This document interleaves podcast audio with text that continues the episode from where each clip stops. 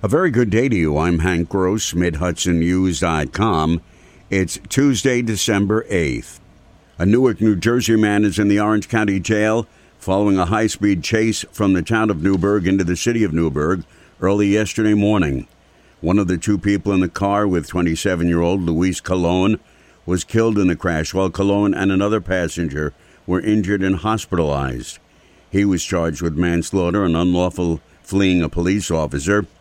The incident began about 1:20 a.m. when town of Newburgh police were dispatched to a burglary in progress at Big Boys Toys on Route 9W, a dealership that sells ATVs, dirt bikes, and other motorsports vehicles. When police tried to block the Ford Econoline van that was in the parking lot from leaving, the van evaded the police, who pursued the vehicle into the city of Newburgh until it crashed into the intersection of Robinson Avenue and South William Street.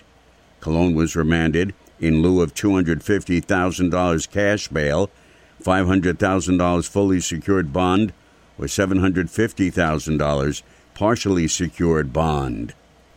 On a sunny Sunday 79 years ago in Honolulu, Hawaii, the United States entered World War II when American military forces were attacked by Japan. It's one of those things we can't forget, said Chris Ekus of the Sons of American Legion 1796 in New Windsor. As Germany was taking over Europe more than 80 years ago, Japan was using its imperial power through Asia. America stayed out of the conflict until Japan turned its sights on a sleeping Western power until it was awakened by the surprise attack. Ika said we cannot be in that position once more. The United States at that time was not watchful, and we can never be like that again. And so each one of these tragedies that befall the United States, we have to remember so that we do not repeat history.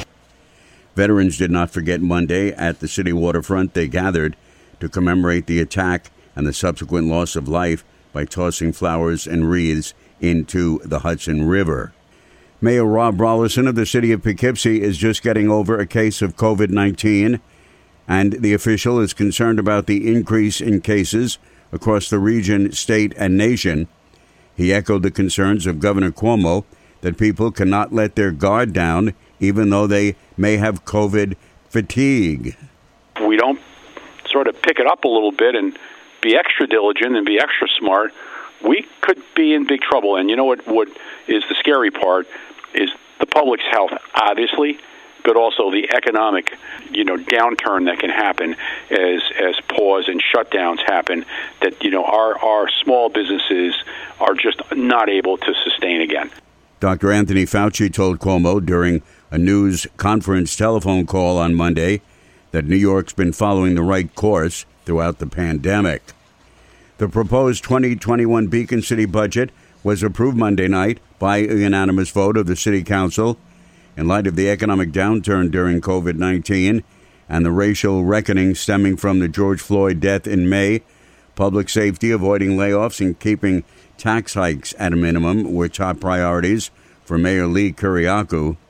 Although the initial budget he proposed sought to keep the tax rate flat for residents, a 1% tax increase was included in the final proposal.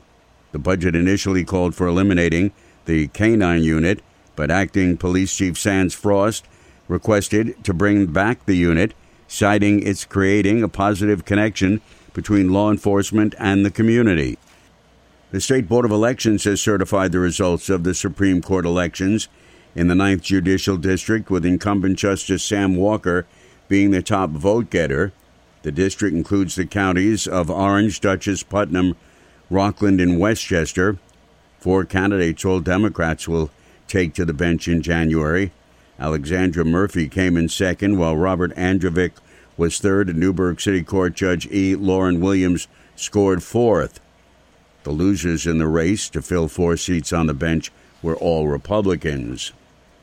State police in the town of Wallkill have arrested a 22 year old Middletown man on charges of grand larceny and unlawful possession of personal identification.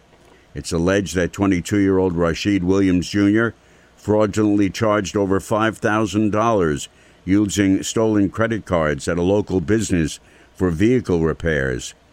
I'm Hank Gross, MidHudsonNews.com.